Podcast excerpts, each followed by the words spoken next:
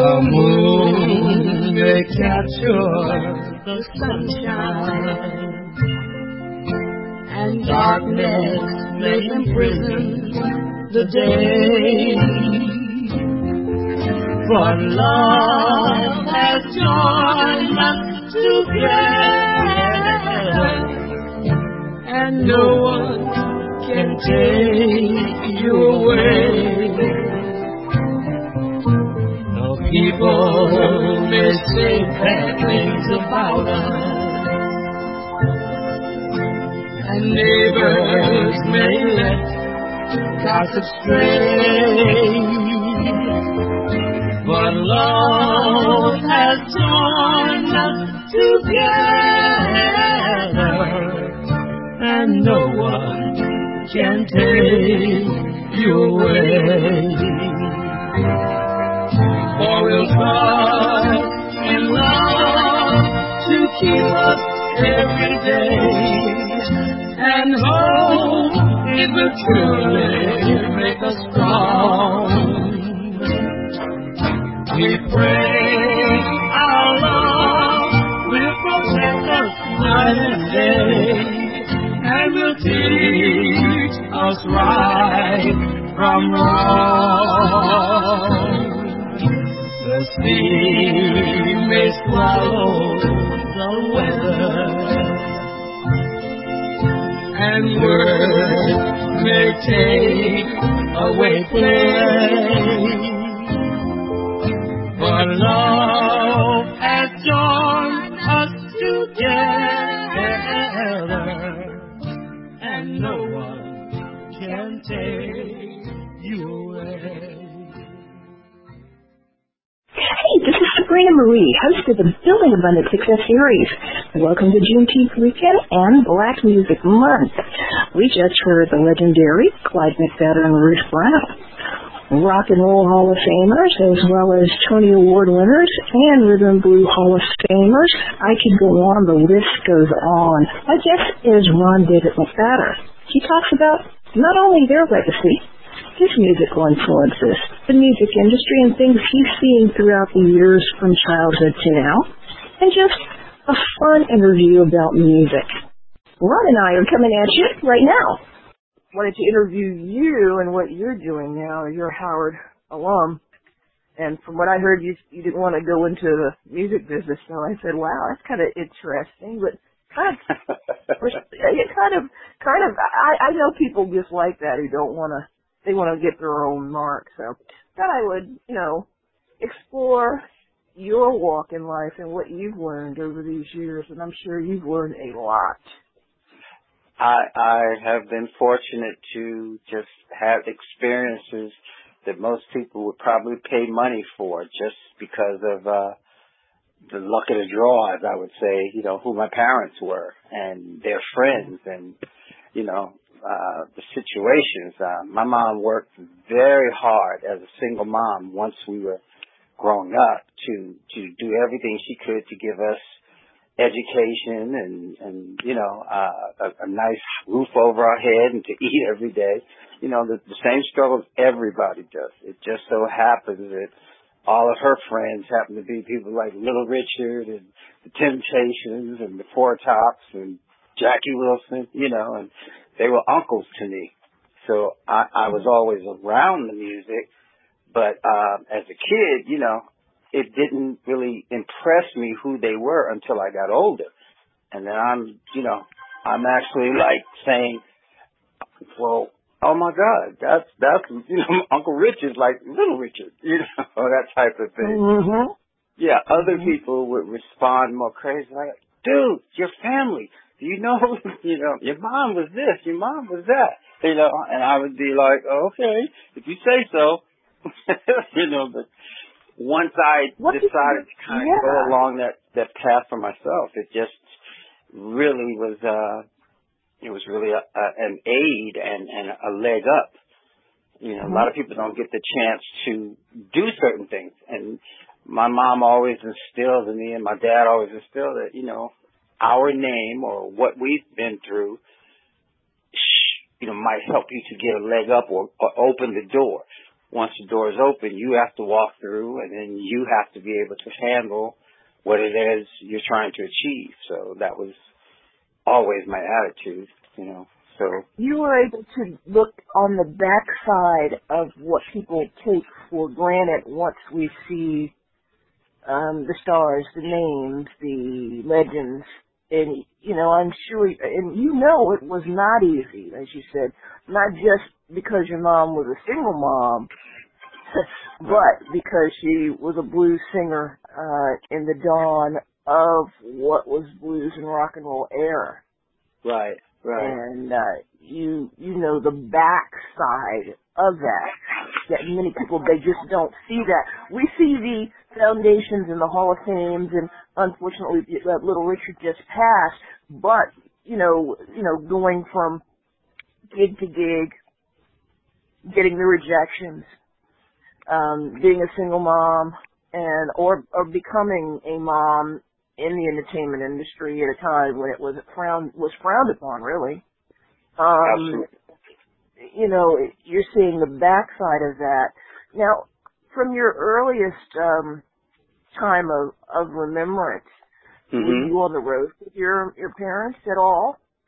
Yeah, uh-huh. Uh, but it was just like hanging out with mom. I mean, like I was a baby baby, and um, and I remember but don't.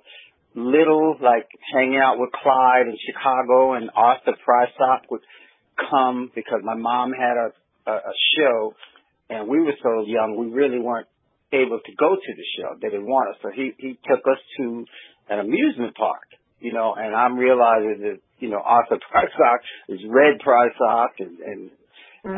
uh, you know, Ray Charles is there visiting, and these are just her friends. But me, it was just, Mom, I'm hungry, you know, can I have a hamburger, you know, what's for breakfast? And, and our whole family, my cousins and stuff, we all grew the same way. And my mom never made a difference in any of it. Adults, you know, had great respect and understood who she was and what she did. And me, it was just like, can I, can, I, I need a dollar, you know, to go to the store. Can I, can I have that? You know, that type of thing. So she played the dual role, and Clyde played the dual role exceptionally well, because it's funny. They both had the same drive, is that, and it was the thing that she used to say, if, if it's raining outside, why do you have to go and get wet if I can tell you you need an umbrella? If, and if you'll listen. And basically she's just saying, you know, I've been through everything you're going to go through. I've been through. I can help you navigate it, or, you know, if you're just going to be a hardhead and not listen, then you're going to have to go out there and fall in the hole yourself, or, or get wet. And, you know, my mom and dad were just seriously just loving, wonderful people. People always ask me that, you know, oh, you know, there's got to be some, like, bad stories where they did. I'm like, actually, no. You know, and I'm just, that I know is a blessing, because the resume that came along with them is like unmistakable now. But all I knew is, you know, as a young man, you know, you don't treat young ladies that way, son. You know, you, you have respect. You do this, you know, open a door, you know, or, you know, you, you want to ask something, you can ask me anything, but you say it respectfully. Just life lessons more than anything. And then they would go and get ready to do their show.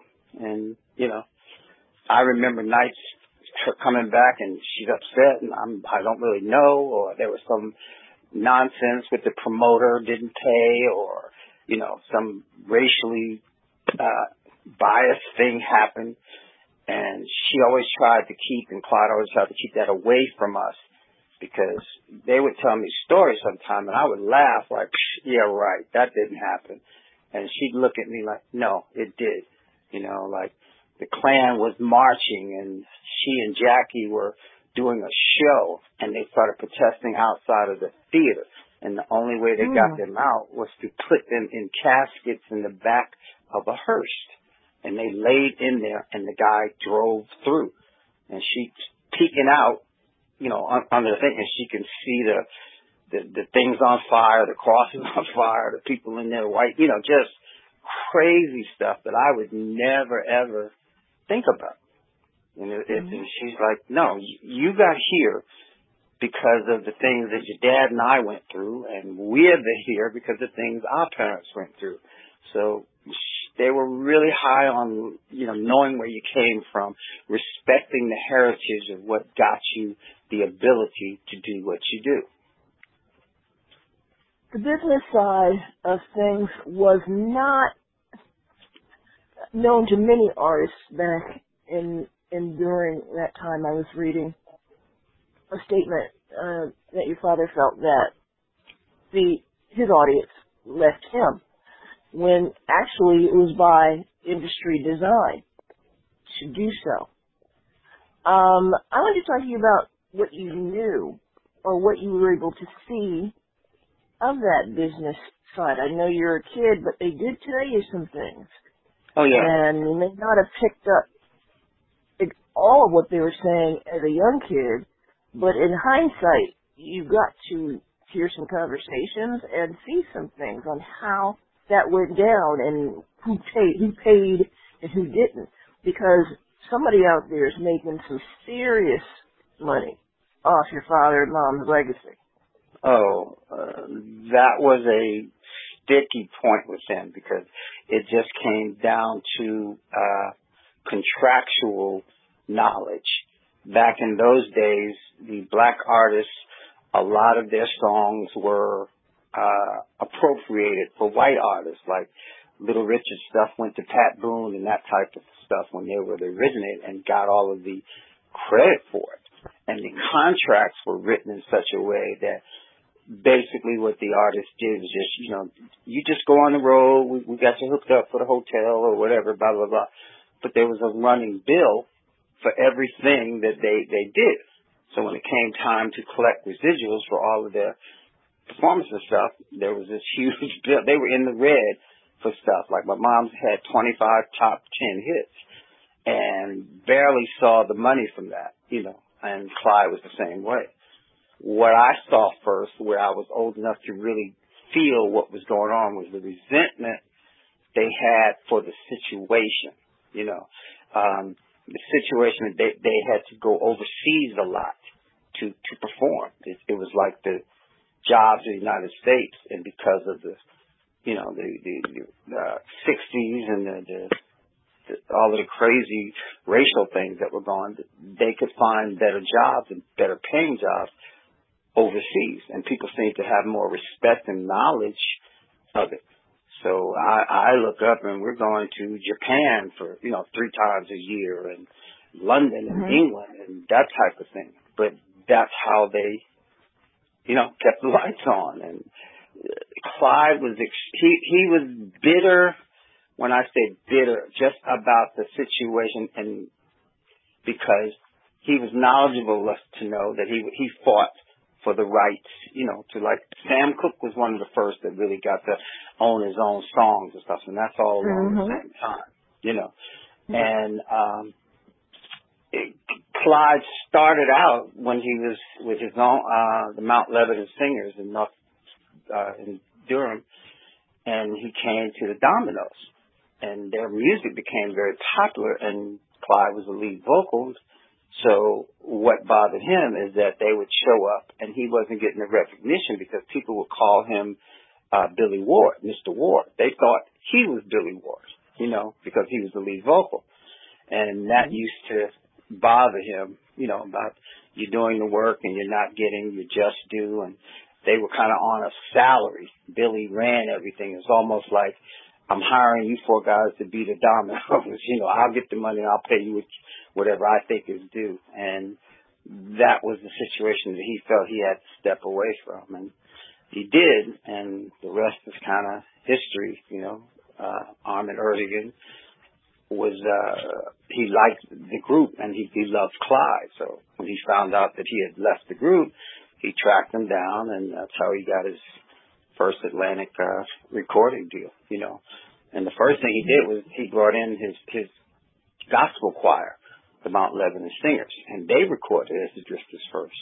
But um, they they were saying they sounded too much like Clyde, and that's when he went and uh, recruited Bill Pinkney, the Thrasher Brothers, Willie Ferbey, and that's who became the Drifters. Yeah. Now, you're mentioning a group of maybe several groups who had so many groups named that that it, it it's become pretty confusing as to who's who. And who's yeah. Who. So you got yeah. the Platters, you got the Drifters. I've uh, interviewed someone from the Coasters, and he was an original Coaster. I think he's the only one left beyond Hughes. And okay. um, and um, talk to us about that crossover from Billy Ward, because that was he, he he really was able to break out there. He did have to leave, and now you've got the first uh, batch really of of, of Drifters. Well, that okay. are, uh, you know, that are known names, uh, Bill Pinkney. Um, yeah, well, again, that that directly stems from the racial inequalities uh, that was happening at the time concerning uh, black artists and the names. So today, as an entrepreneur, you, you copyright your name. There, there's not fifteen Beach Boys running around or, or, or fifteen... No. People say, hey, we're the Beatles or Herman's Hermits or whatever, you know. But they did that with the black groups because basically their attitude was just, if you can, if you're black and you can wear a tuxedo and do some dance steps, you can be. You're, you're, you're replaceable, you know. So that's the, the kind of attitude they had. And the Drifters, career-wise, when Clyde started it, Um, is actually one of the most influential, you know, arguably top-notch groups of all time, just based on the uh, borders that they broke down. You know, from their their catalog of hits is, is just it's like longer than the Temptations thing, but it was always um, it was a replaceable attitude. You know, there was only one Clyde McPhatter. Actually only one Jackie Wilson type things, you know. And the the way they were treated as members, you were looked at as, you know, not the star, but a, a package. You don't like what we're doing, next. And that's what always bothered my father and my mom, you know. So that's why they more so uh, lean toward the solo stuff. I mean, Clyde till today still owns the trademark and everything, and that's I sing in his place now. It's Clyde McPhatter's Drifters, but there was no legalized um, ownership of anything. So anybody that ever walked through or said they, you know, were near the recording studio, oh, I know the Drifters. I'm a Drifter. I used to be a Drifter. You know, twelve years old.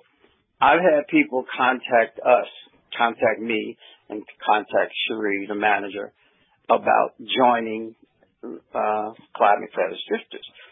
And he, he got on the phone and he told her, he said, yeah, I'm one of the original Drifters, you know.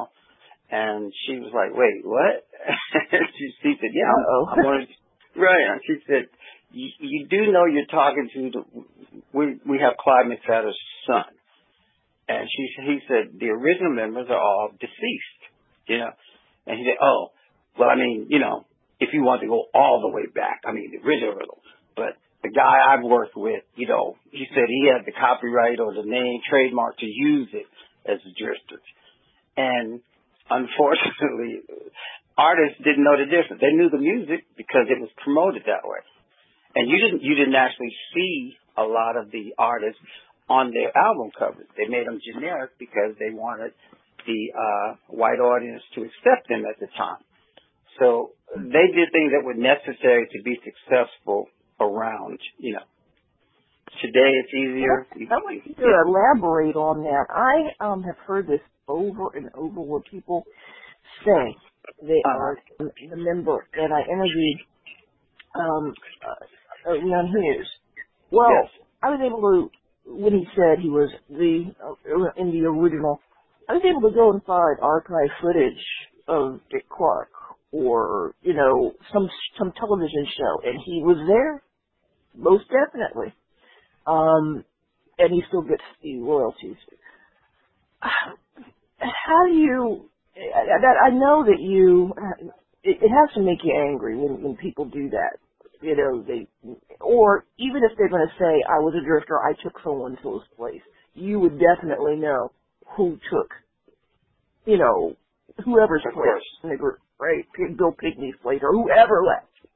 Right. Um, what do you do when you have so many people who were drifters, at least a dozen or more, but they're on an album cover, or they're on a, in, in a in a, a, a historical photo of, of a, a caravan of stars? How do you, um, as an artist, rectify that when people are still making money off an image, or as your father, your father is an image and a real person, and you, you can find his photos, you can find archive footage. What do you do when there's so many of them? Well, Benny King was a drifter, you know? yeah. Well, yeah, Benny was a drifter. Actually, they were the, okay, there's two levels. There's the drifters, my dad, and he created it all. And they were, it's amazing to me in one that, that so many people spend their life trying to take claim of something that someone else did. That That's, you know, like, yeah, I was a drifter, or I was a, you know, I was a Beatle or whatever. And it's not true. It's like basically what I was taught. They, they, my mom and dad made sure that I understood the uh, contractual obligations, and, and it doesn't matter what people say. It's what the contract says. So I've, my mother's estate, my dad's estate, we've made very, we, we've made great strides. I'll just leave it at that in securing, you know, where the residuals go for each record and da da da. So, you know, that's the most important thing. I, I, there's nothing I can do about people walking around claiming they're, they're someone or who they aren't. Because when my dad left, uh, to go solo and went into the Army, it was Bill, Bill was still in the group. So he decided, you know, they added another couple of guys, and they started to continue to try to perform, but it wasn't going that well. And they were basically, like I said, on a salary. So Bill uh, basically went into uh, George Treadwell, who was the manager at the time, and just said, look, we want a raise, and, you know, we're not going to do anything. And next thing you know, everybody was fired, which is, how do you fire people? To, in my mind, how do you fire people that have a record contract? You know, that was That's the what I was getting ready to ask. That's what I was getting ready to ask. There are two groups of drifters, the original drifters and then the other drifters of the sixties. You know, everybody everybody that, that claims a drifter, all they're claiming is that they replaced someone. I asked you, what did you record on? What song did you sing? There's only a certain, and that's why there's only uh, certain people that were inducted into the Rock and Roll Hall of Fame. The original members, my dad is in twice. You know, Benny, uh, Benny and, and, uh, Charlie Thomas. Charlie is the last. Yeah, I interviewed him. I interviewed Charlie. Mm-hmm. Yeah. Charlie is the last actual recording member of the second generation. And I say second generation because what happened is they had the name and, uh, they went in and brought in the Crowns, which was Benny King's group. And Charlie and Benny were singing, and they just turned them into the Drifters. And then you have more, a lot of these sixties hits and stuff.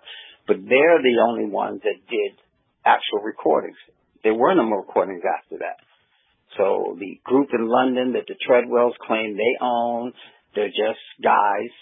I mean, I've seen them. I was in London with my mom, and Miss Treadwell came by, and I went to see a concert, and she was basically seeing if I would be interested in performing there. And I'm just looking at a lot of guys with English accents, and it was just funny to me that, you know, like an American-born group that my father started, here were four total strangers to me that were working off the name there in, in London. And people were just like, oh, okay, you know, they're drifters, they sing under the boardwalk, they do blah, blah, blah. You know, and it, and it was... um Johnny Moore that I actually met. And when I walked in, he just looked at me. He said, wow, you look just like your dad. And I was just kind of, you know, well, thank you. And I, I always, my mom just, just said, you know, you have to keep moving forward. If I spent all of my time worrying about these other guys that were claiming stuff, Bill, like Bill came out and he had Bill Pinkney's Drifters. And right. he, he had a right to do that because he was actually, he was actually a member of my father's thing. But then the people that he hired to be his drifters, those are the spinoff guys that leave after, you know, whatever time and then go say, hey, I was a drifter. No, you mm-hmm. were in Bill Pinkney's Drifters. You were in Charlie Thomas's Drifters. No one recorded anything. The only trademark name and residuals paid out are based on Clyde McPhatter and the Drifters. And the estate receives those things, and there's not a person that tells you that they are a drifter other than Charlie that actually, you know, has any... Uh, a, a payment for being recording or, or being an actual member. And that's why they limited and chose the members that would be inducted into the Rock and Roll Hall of Fame.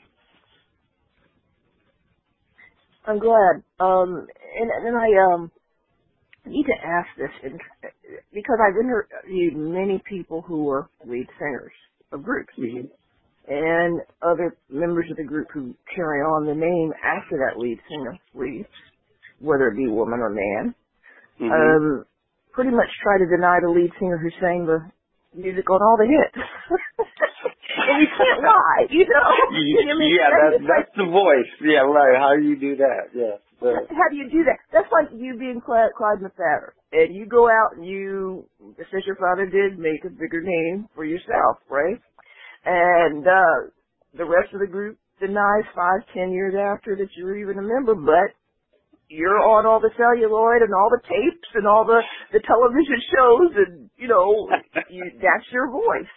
Oh, yeah. No, he was never a member. No, he can't use the name.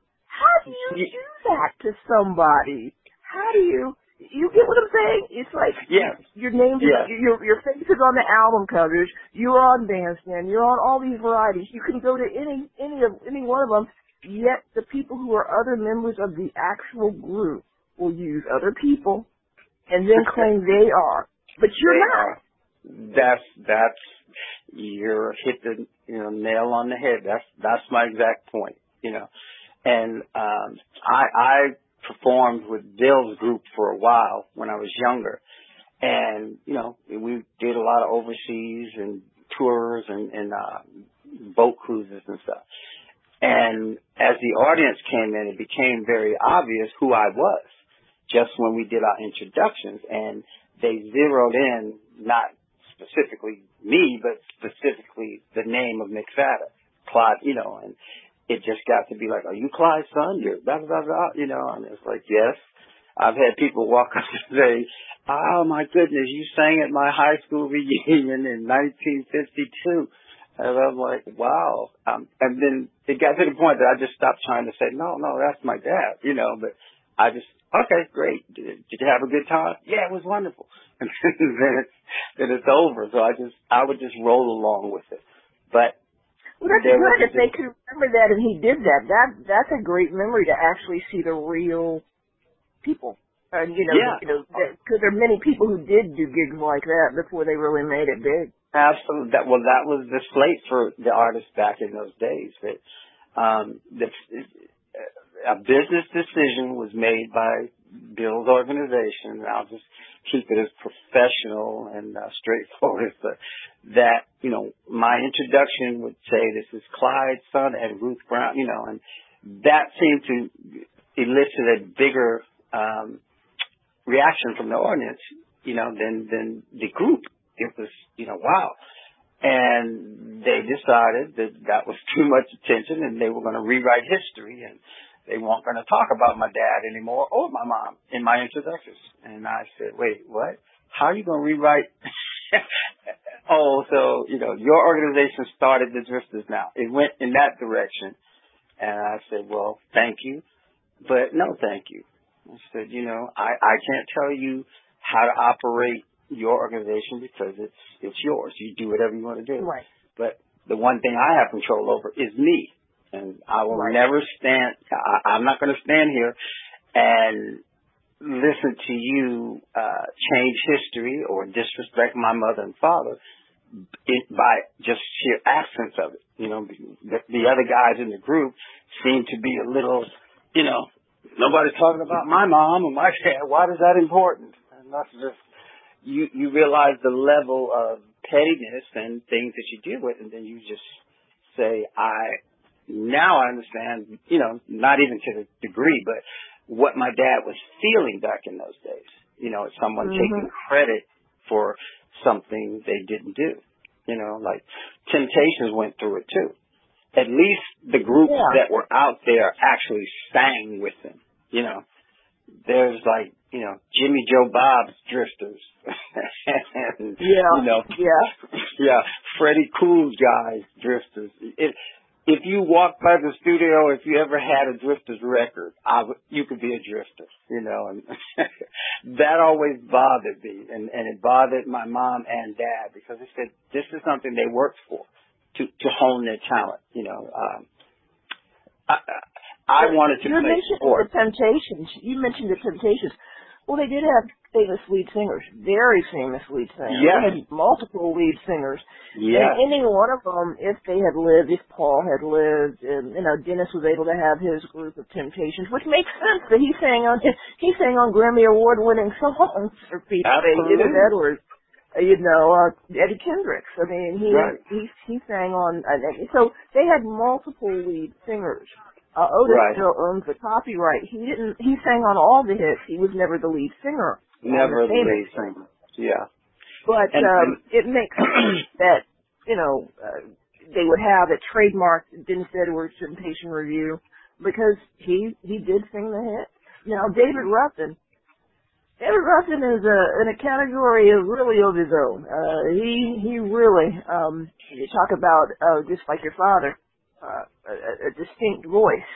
That's yes. a seriously distinct voice, just like your dad. You can't mistake that. Every yeah. every major hit outside of the second gen- generation that um, the replacement that, that Dennis Edwards sang was basically uh, David Ruffin and Eddie Kendricks.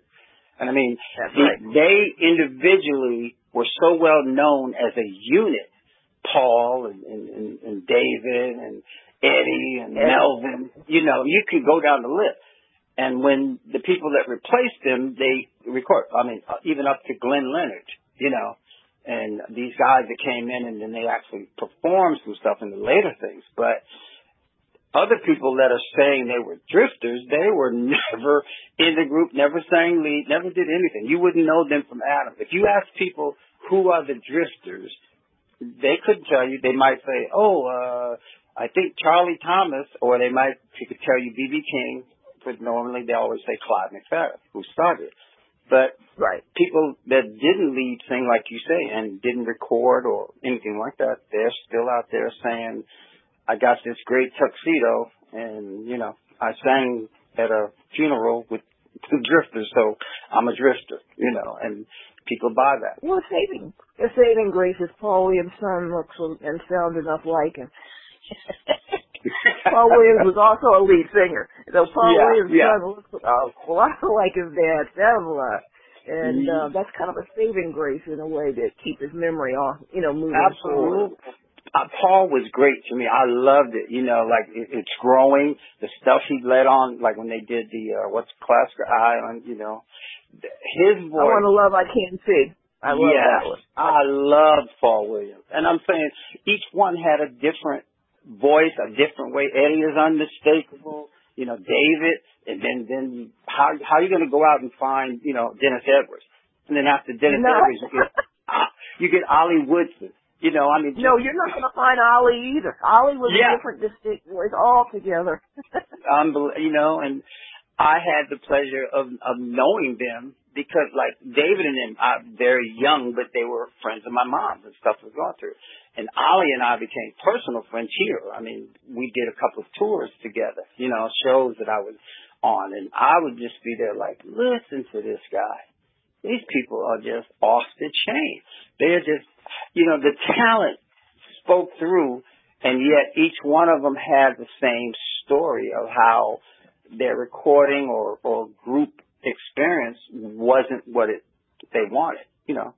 And it was just got got to be more than they could bear, and everybody just tries to go, you know, I can do this on my own type thing. But it, it, it all started. Smart. You have to have the business smart. Yes, yes, yes.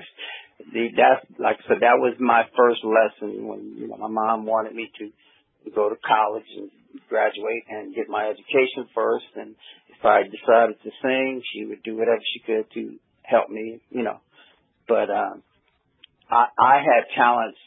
I could sing because I got the luck of the draw. My parents both were like crazy good singers, and I didn't do anything to to get that. I just it just happened. But I I practiced in sports, and I was extremely I was good in sports. I went to Howard, played football, and all kinds of things. Met some great people and stuff. And what was what was Howard University like at that time? We were there. I was there in the thousands. I was there in this millennium. So, what was Howard like when you were there? It was it was it was much smaller and didn't have the financial backing that it has today. You know, the the, the big stadium they have, we used to call the Dust Bowl because it was what? you know dirt and stuff. We're playing football and stuff like that on dirt. We just didn't have that type of thing, and the the the uh, conferences we played in the M E A C and everything. But as far as the people and the interaction, it was it was. amazing. One of the highlights of my life. I mean, I've met some guys that I was became friends with, uh, Darryl Bridges and Michael Banks, who happened to be the brother of Ron Banks, who is the lead singer of the Dramatics.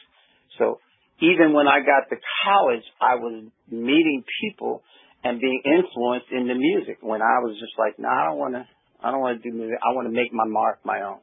And that was just your teenage self trying to, you know, That I, I was Little Clyde or Little Ruth. I didn't really have my name, you know. And you just kind of go, what? You know, and now today I couldn't be prouder that I, I'm just the luckiest person in the world to have, you know, two world-class talents like that. And I respect it more, more as a grown man. When as a kid, I just, it was just mom and dad and, you know, whatever, go to your room. You came in late. You're doing stupid stuff. You can't go out. You know, just everything every other kid did, except I had the, I'm watching and all of a sudden the door knocks and open the door and Jeffrey Osborne walks in or Cuba Gooding from, you know, and all kinds of stuff. Just, it, it was just an amazing stuff. It was like a, a revolving door of like, wait, who is this? This is, you know, the, the Four Tops. I wanted to go back to the business side. And the reason why I do that, it's interesting you're mentioning Michael Banks, Ron Banks' is, you know, brother. Um, my my people were also in the music business, but they were on the ownership side in Detroit. And okay. They owned a place, a famous place called Twenty Grand and, uh, you know, oh, the yeah. Algiers. Twenty Grand. Algiers, oh, yeah. And the Algiers Motel. The infamous Algiers Motel in the movie Detroit three years ago that came out. uh, yeah, the Algiers Motel. But, you know, it's interesting when I watched that film, one of the reasons for an Algiers or Twenty Grand or others is because uh, blacks who were traveling like your parents, uh, it was not integrated times in the early days. You had to stay at motels, hotels. Or people's houses. You know, or people home. Yes. And so when I watched Detroit, the movie, I don't know if you saw it, they pretty much uh, portrayed it as a seedy dive. If you look at the historic district it was in, it couldn't have been any, it, it, it couldn't have been that. It couldn't have been that at all. It was, a, you know, it was in, a, in an upscale neighborhood. And I wanted to go back to the whole business side because we're mentioning all these wonderful people, but you mentioned one key person. And I'm going to throw in Mister Dawson uh, of uh, California, who was also a record owner before Barry Gordy. Uh, you you got Sam Cooke, who was doing a lot of producing before he passed on, um, yes. before he was unfortunately taken out. Crazy. But he uh, had his own music. He was uh, cutting different artists like Johnny Taylor and, and you know, the Womack Brothers and, you know, the Valentinos and all this other stuff. And you said that your mom happened to know Sam Cooke, probably because mm-hmm. he was in gospel before, so. What were your parents thinking when all that did go down? Because you had somebody who was really getting ready to be a powerhouse in the music industry, not only in terms of music ownership. Yeah. He was an artist. He was, he was like a quadruple threat. He could produce mm-hmm. other people. He had the Rolling Stones actually recording, you know, the Womack music in nineteen sixty-four and making right. it a hit. Right. You know, um, what did you, were you old enough to have heard what went down with that? And the the repercussions of a black man actually owning too much, maybe? Well, in in other people's eyes, in the generalized population. My mom, they spoke of it a long time, and I remember conversations that she would be worried about Sam, and she just had this, you know, he he's, uh, people are going to look at him, he's, he's extremely smart, he's a good businessman.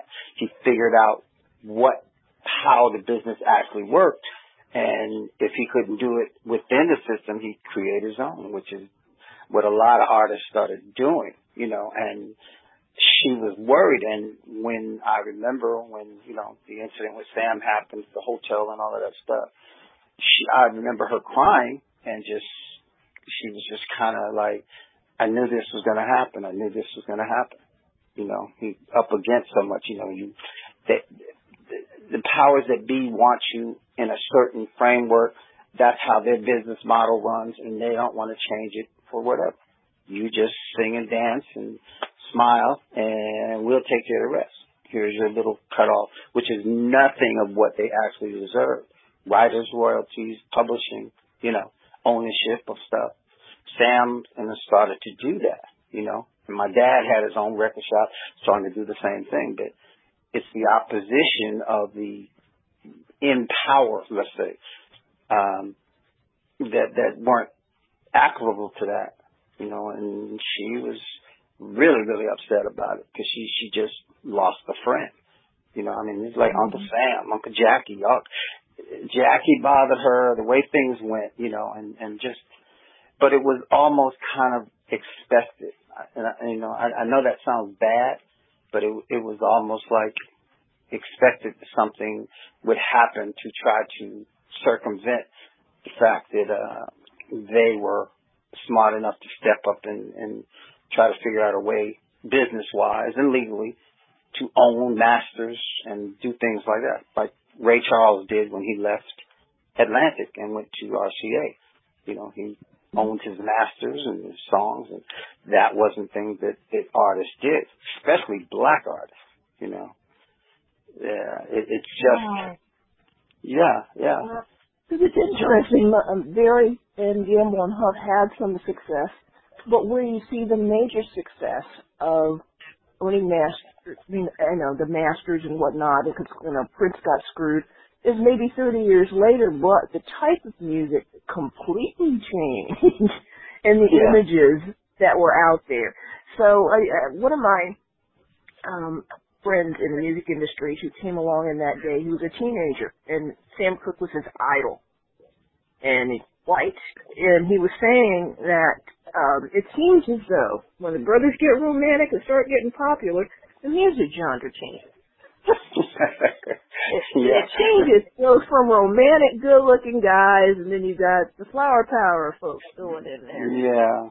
And you got the black and romantic, like the the stylistics and the shy lights come up in there, and then you got the disco and the, the yeah. folks come up in there.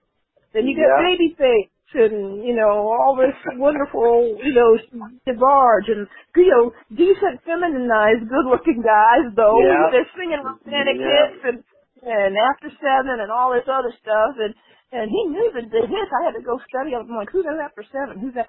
So, and then he goes, yeah, it's his brothers. Got, yeah, his, his brothers. Yeah, absolutely. You got, you got the nineties and you got gangster stuff and you got images that would never fly forty, fifty years before, thirty years before, even twenty years before. Shoot, but they own their stuff. They, they were having a hard time. They were having a hard time with it even when it was happening.